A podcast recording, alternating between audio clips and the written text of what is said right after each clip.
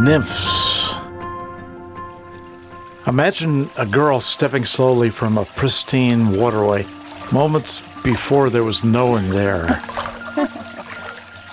and because we're using our mind's eye, imagine three or four more girls playing together in the same crystalline waters. they too have suddenly appeared. For the ancient Greeks, every spring and pond and river was protected by such beings. These creatures, these nymphs, were invariably ageless young girls. I said ageless, but they were also ancient. Nymphs existed even before the Olympic gods and before the birth of mortals.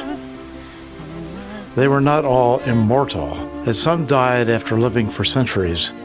In reality, they existed in a magical world between mortals and gods. And nymphs were generally harmless, but not always. For a man, encountering a nymph while alone might be precarious. You may have heard the term nymphomania.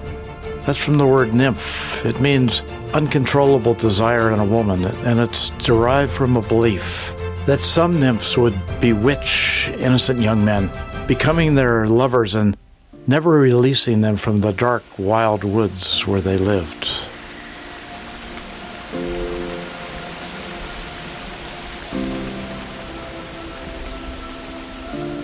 Welcome to episode 17 of Garner's Greek Mythology. I'm your host, mythologist, and best-selling author Patrick Garner. You can read more about my novels and about this podcast at patrickgarnerbooks.com. All of my books imagine the ancient gods living in modern times. And check out the page about Greek gods I've added to the website. It's a great overview of all things divine in ancient Greece. As always, this podcast series will focus on one thing Greek gods, of course. Here, the ancient gods are not considered imaginary Instead, they, like you, are here now.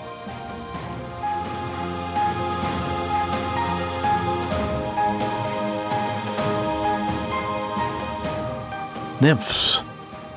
These graceful young girls not only populated waters, they were found throughout nature.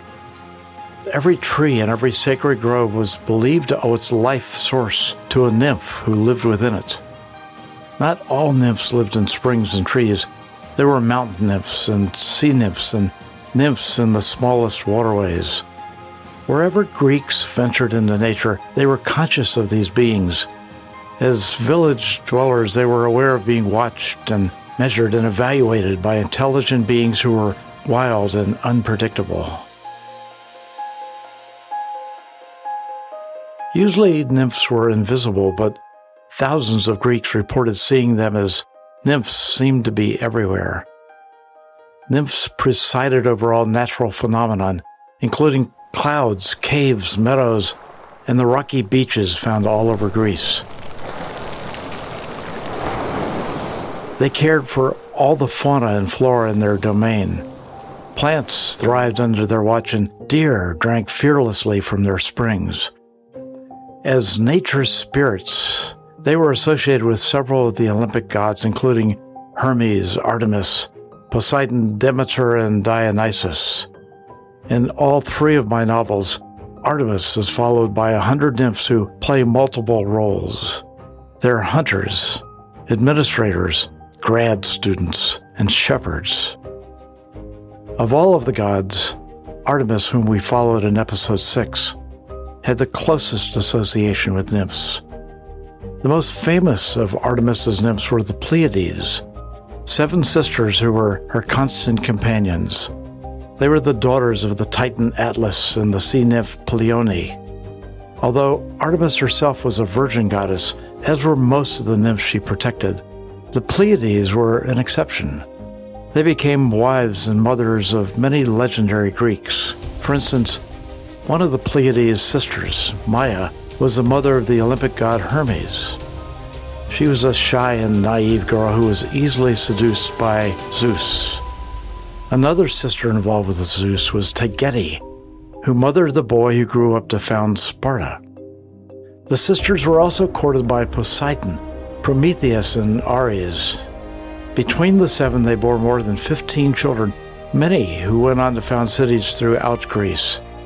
They also became teachers and nursemaids to baby Dionysus, helping Semele's sister raise the child. Eventually, to honor and immortalize the nymphs, Zeus transformed all seven into the constellation we now call the Pleiades. In my novels, The Winnowing, Cycladic Girls, and Homo Divinitus, nymphs play an immense role. One of them, Temessa, is transformed into an all powerful goddess from the beginning of time.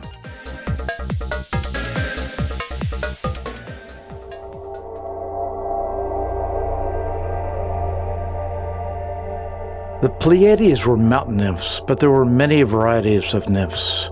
One early type were the Meliads who lived in ash trees.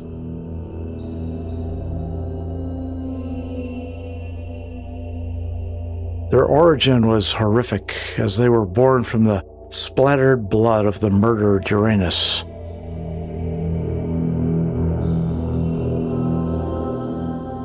Remember how we spoke in a previous episode about how Uranus' son Kronos killed him?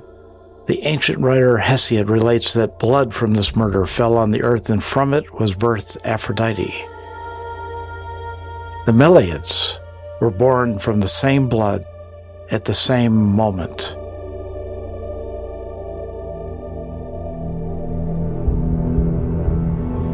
These nymphs, spawned from tragedy, became the wives of mortals. Their husbands and offspring were called the Melians some of the earliest Greeks.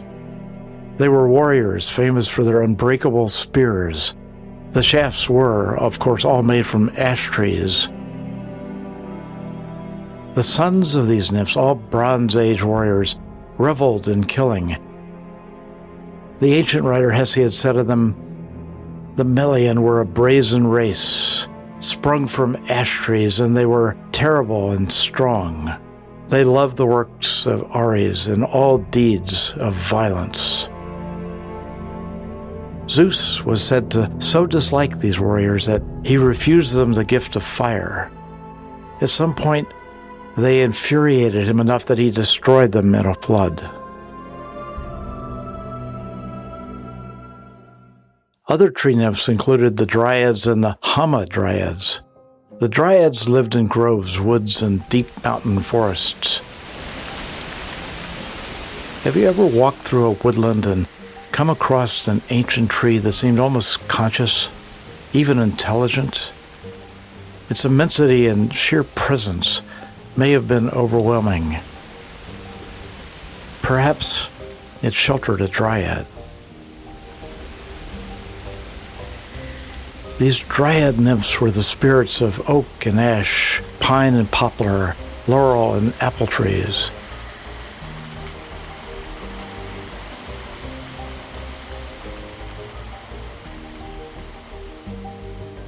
Remember the story of Daphne?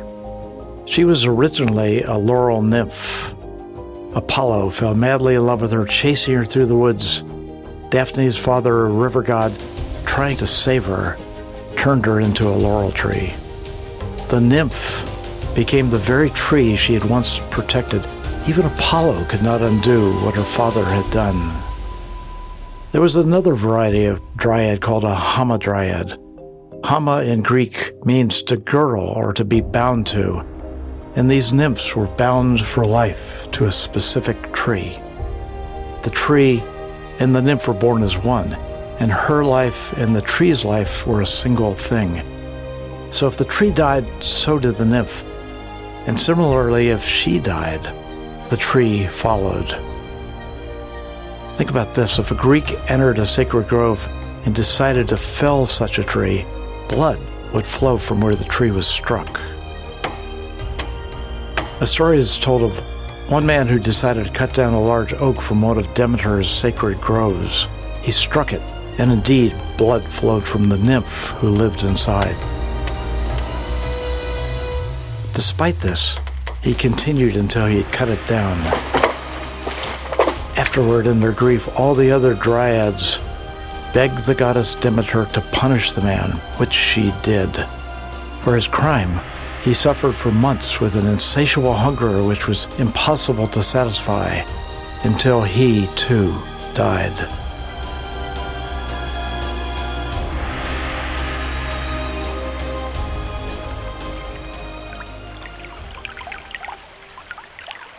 We've mentioned nymphs in many of our episodes. One was Thetis, a nereid or sea nymph. She was the mother of the famous warrior Achilles. To make him invulnerable, Thetis dipped the baby Achilles in the river Styx, which made him invincible.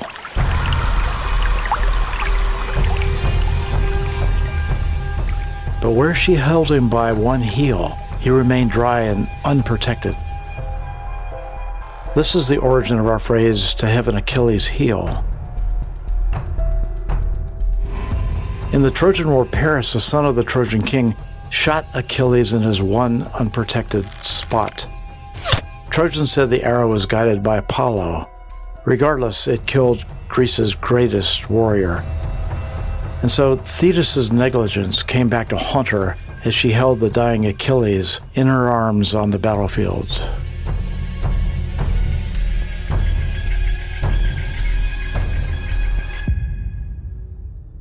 Another famous nymph was Arethusa. She too was a Nereid and Thetis' sister. Unlike Thetis, Arethusa dedicated her life to Artemis, taking vows of chastity. Why did she do so? One morning she came across a stream she'd never seen and decided to bathe. She didn't know that the stream was occupied by a river god named Alpheus. Seeing the girl naked in his waters, Alpheus fell in love. He disguised himself as the stream itself and slipped between her thighs. Shocked at what she felt, Arethusa screamed and prayed to Artemis. Hearing her cries, the goddess appeared and hid Arethusa in a cloud. Later, she became one of the goddess's right hand nymphs. Arethusa appears in all three of my novels Homo Divinitus, Cycladic Girls, The Winnowing. You can buy any of these at Amazon.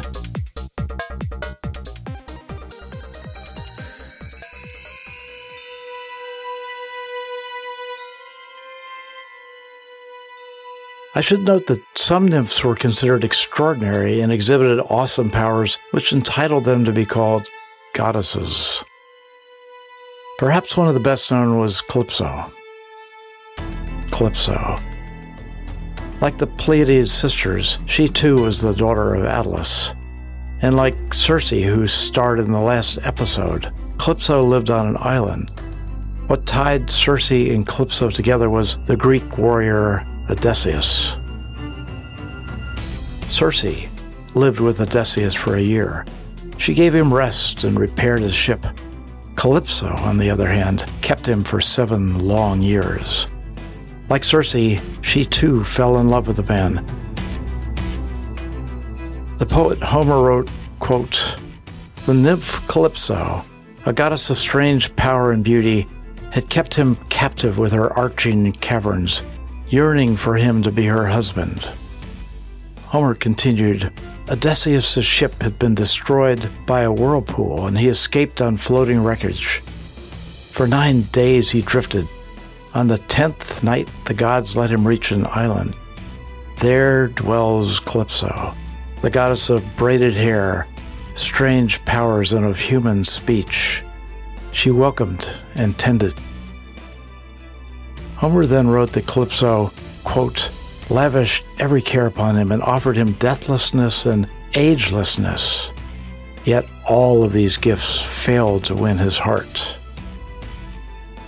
Hesiod, writing about the same time as Homer, said, Calypso, shining among goddesses, joined in love's delight with Odysseus and bore him two daughters.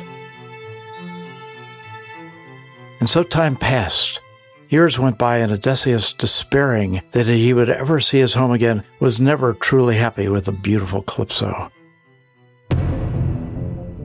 Homer in the Odyssey described what happened next as she found him looking over the sea in tears. Quote, Coming up to him, the goddess Calypso said, Listen, unhappy man, I am willing now to let you go. Come then, take tools of bronze, cut long beams, and fashion them into a wide raft so that you may be carried over the misty sea.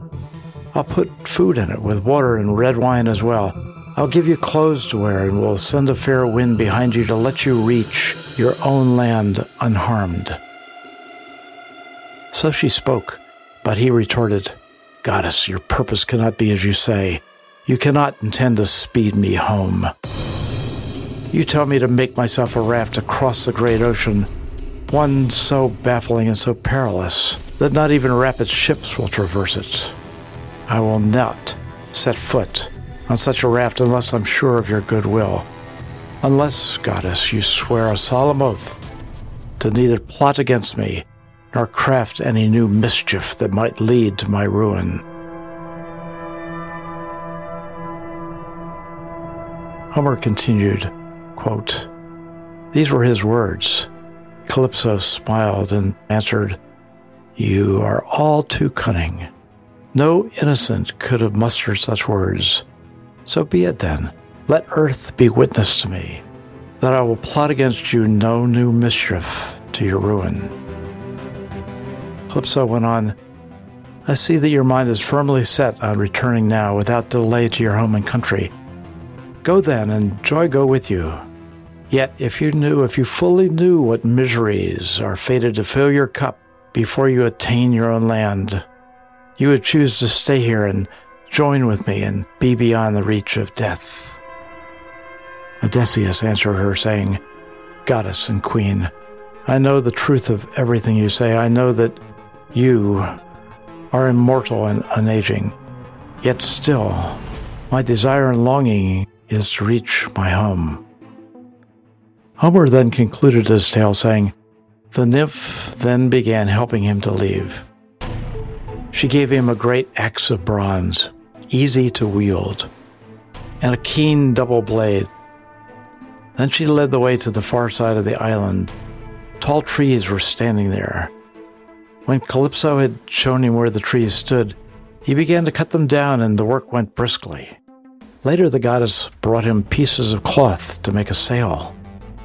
By the fourth day, all of his work was done. On the fifth, Lady Calypso made ready to let him leave her island. She bathed him first and clothed him in sweet smelling garments. Moreover, the goddess put aboard one skin of dark wine and a larger one of water with provisions in a sack. Last, she summoned a fair wind that was warm and kindly. And so the hero Odysseus finally left Calypso's island after seven years, never to see the nymph and his two daughters again.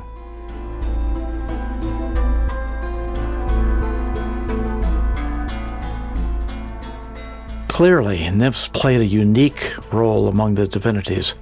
Some were the lovers of male Olympians, others served Artemis, who in turn protected them as long as they remained chaste. Still others seduced mortals, particularly the water nymphs who might grab an attractive male if he came too close to their sacred spring. As a result, many young men were terrified of nymphs, and why not? Greek mothers warned repeatedly that if a young man were seduced by one of these wild things, he might never return home. But not all nymphs who fell in love with mortals succeeded in consummating their love. I'll end this episode with a well known example. You're familiar with the word narcissus. It's derived from Narcissus, the name of a young man so handsome he was considered beautiful. He thought so too, and as a result, only loved himself. One day he was in the woods hunting and was spotted by a water nymph named Echo. He had stumbled upon her spring. As he paused to revel at his own reflection, Echo saw him from below and instantly fell in love. But the romance was not to be. Zeus's wife Hera had cursed Echo with the inability to speak for herself. Once again, Zeus had dared express interest in some woman other than Hera, and the poor nymph, not her pursuer, was punished. And now all Echo could do was repeat or echo, echo. the last words spoken to her. Narcissus had been warned about nymphs and was terrified. When Echo sprang from the waters to show herself, on seeing her, he shouted, May I die before you enjoy my body. Helplessly, she repeated, Enjoy my body. He looked at her in horror.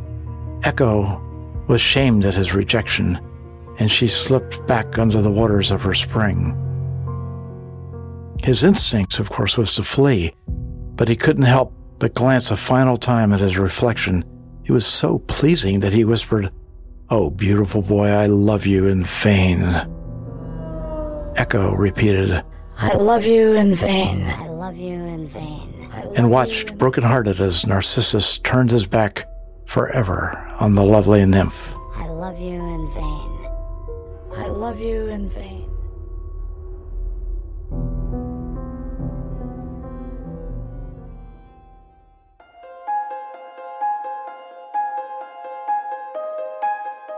In our next episode, we hide ourselves, hoping not to be seen, as we observe the fates and the furies, sisters who determine the lifespan of every mortal, and who punish murderers even after death.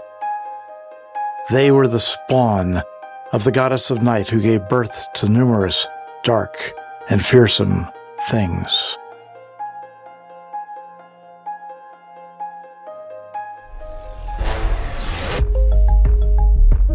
Be sure to visit patrickgarnerbooks.com or find me on Amazon. My three novels are set in today's world and feature Greek gods who meddle and maneuver as they always have.